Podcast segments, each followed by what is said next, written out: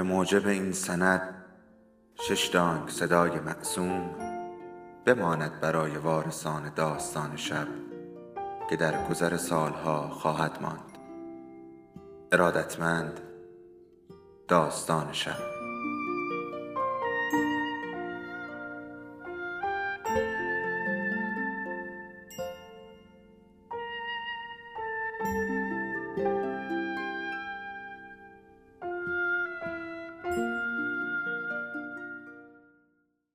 یکی بود یکی نبود.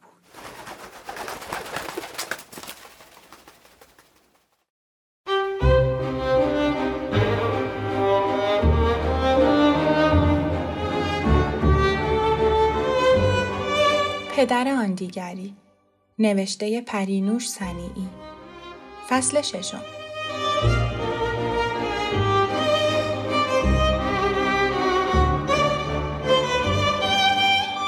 ماه از ماجرای سوء قصد به مادر بزرگ گذشت ولی او هنوز هم آه می کرد. مخصوصا وقتی پدر و مادر را می‌دید بیشتر یاد دردهایش میافتاد و می‌گفت نمی‌تونم دستم و حرکت بدم. به کلی فلج شدم. اسی حرفایش را باور نمی‌کرد و با بدجنسی در گوش من می‌گفت دروغ میگه. خودم دیدم که با هر دوتا دستاش وضو می‌گرفت. من نسبت به کاری که کرده بودم احساسهای متفاوتی داشتم. با وجود وحشت شدیدی که پس از انجام این کار و آگاهی از عواقب آن وجودم را فرا گرفت، قلبا احساس پشیمانی نمی کردم. مانند قاضی منصفی که مطمئن است برای مجرم رأی عادلانه صادر کرده، وجدانم آرام بود. در ضمن ته دلم مطمئن بودم که پدر به نوعی حقیقت را می‌داند. از این موضوع خیلی هم بدم نمی آمد ولی تا چند روز بی اختیار خود را از او پنهان می کردم. مادر بزرگ در خانه امو حسین بستری شد. مادر و فتان خانم وظیفه پرستاری از او را بین خود تقسیم کردند. در نتیجه ارتباط دو خانواده خواه ناخواه بیشتر شد.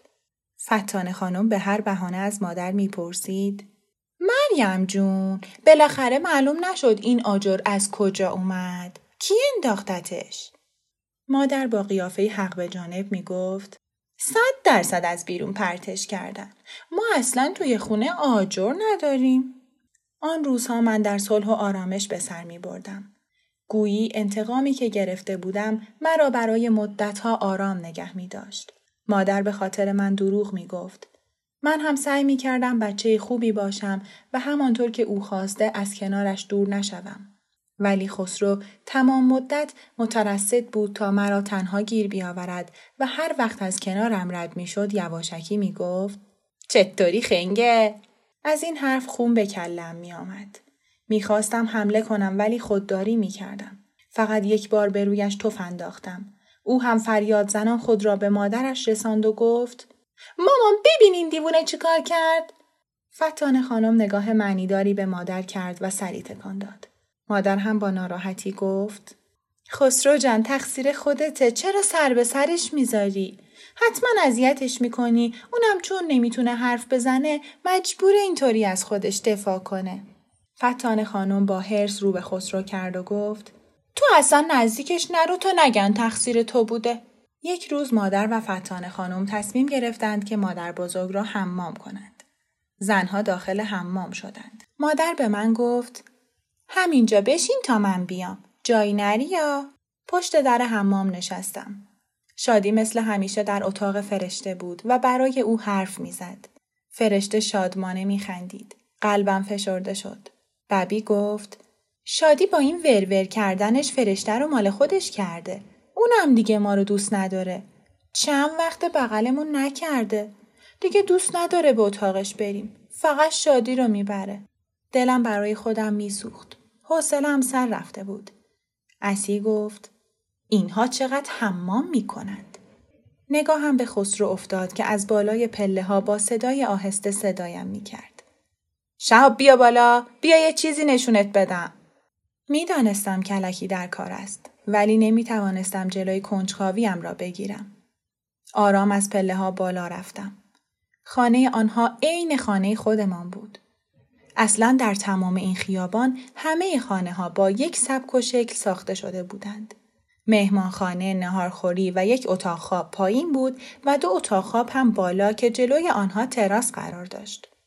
اتاق خسرو مثل همیشه در هم ریخته بود. کاغذ و مقواهای بزرگ همه جا پخش شده و یک سطل گنده چسب هم روی میز بود. ظاهرا تصمیم داشت بادبادک درست کند. با احتیاط داخل شدم. خسرو در را پشت سرم بست و گفت بشین رو تخت.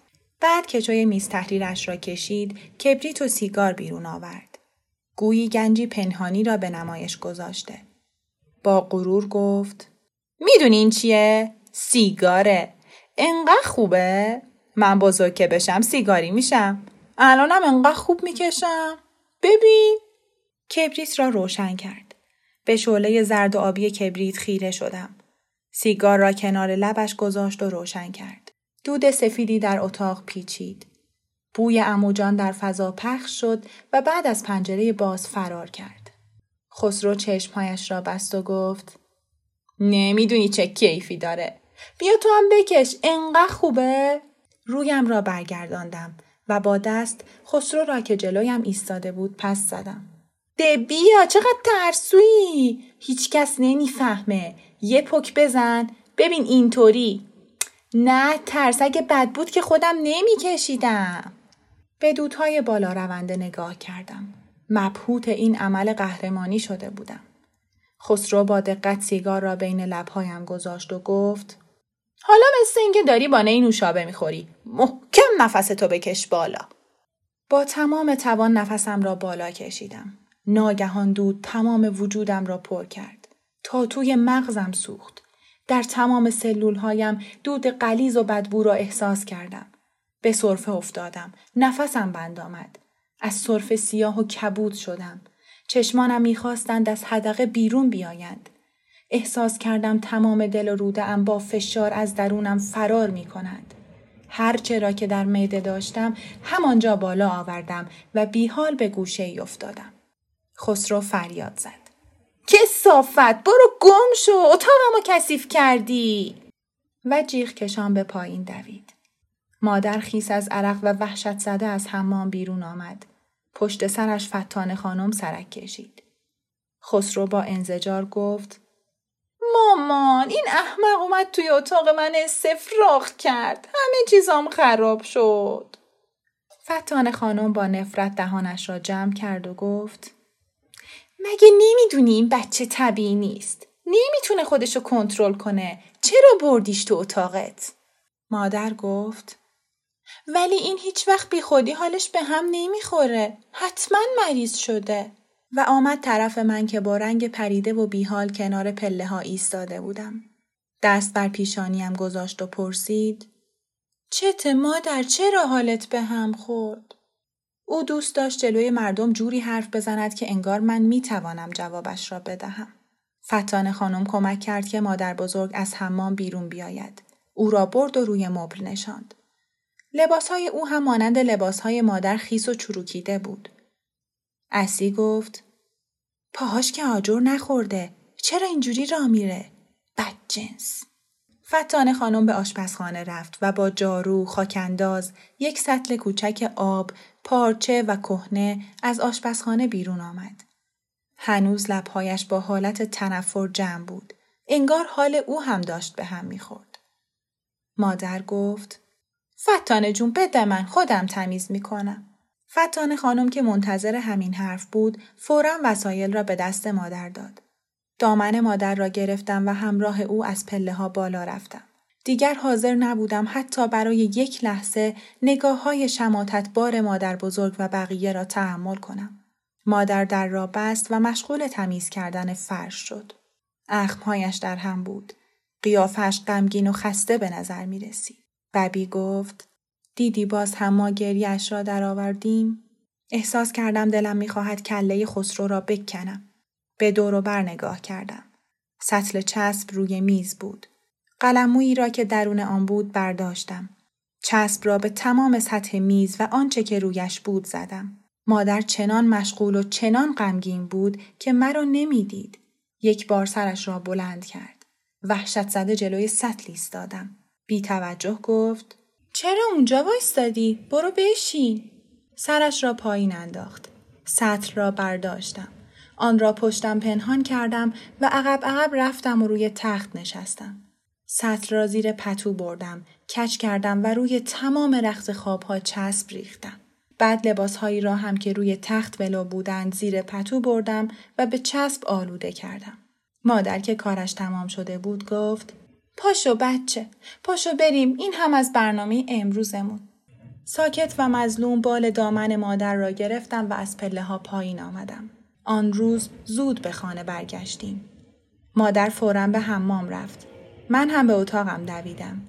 در را به روی شادی که دنبالم آمده بود بستم. دست های اسی و ببی را گرفتم. آنقدر دور اتاق چرخیدیم تا سرمان گیج رفت. وای که چه حال خوشی داشتیم.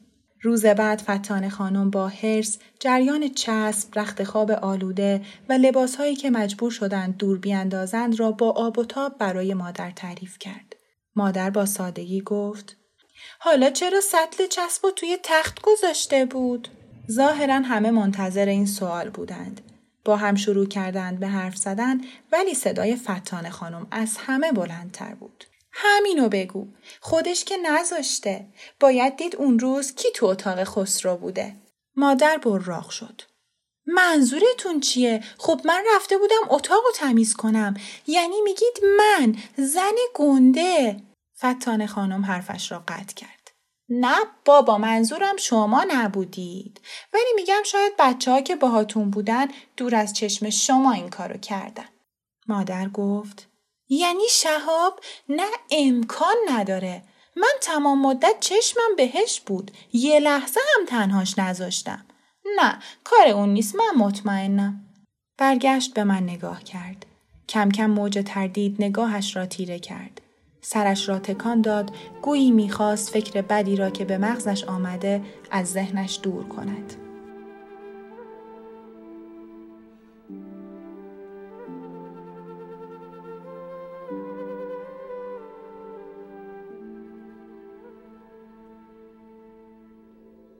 داستان شب بهانه است برای با هم بودن دور هم نشستن شنیده شدن.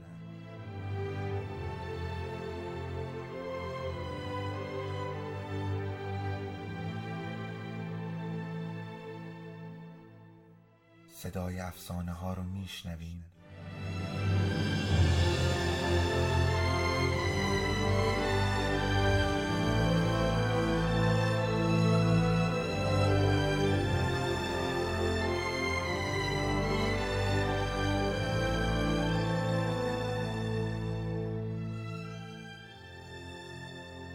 شبتون بخیر.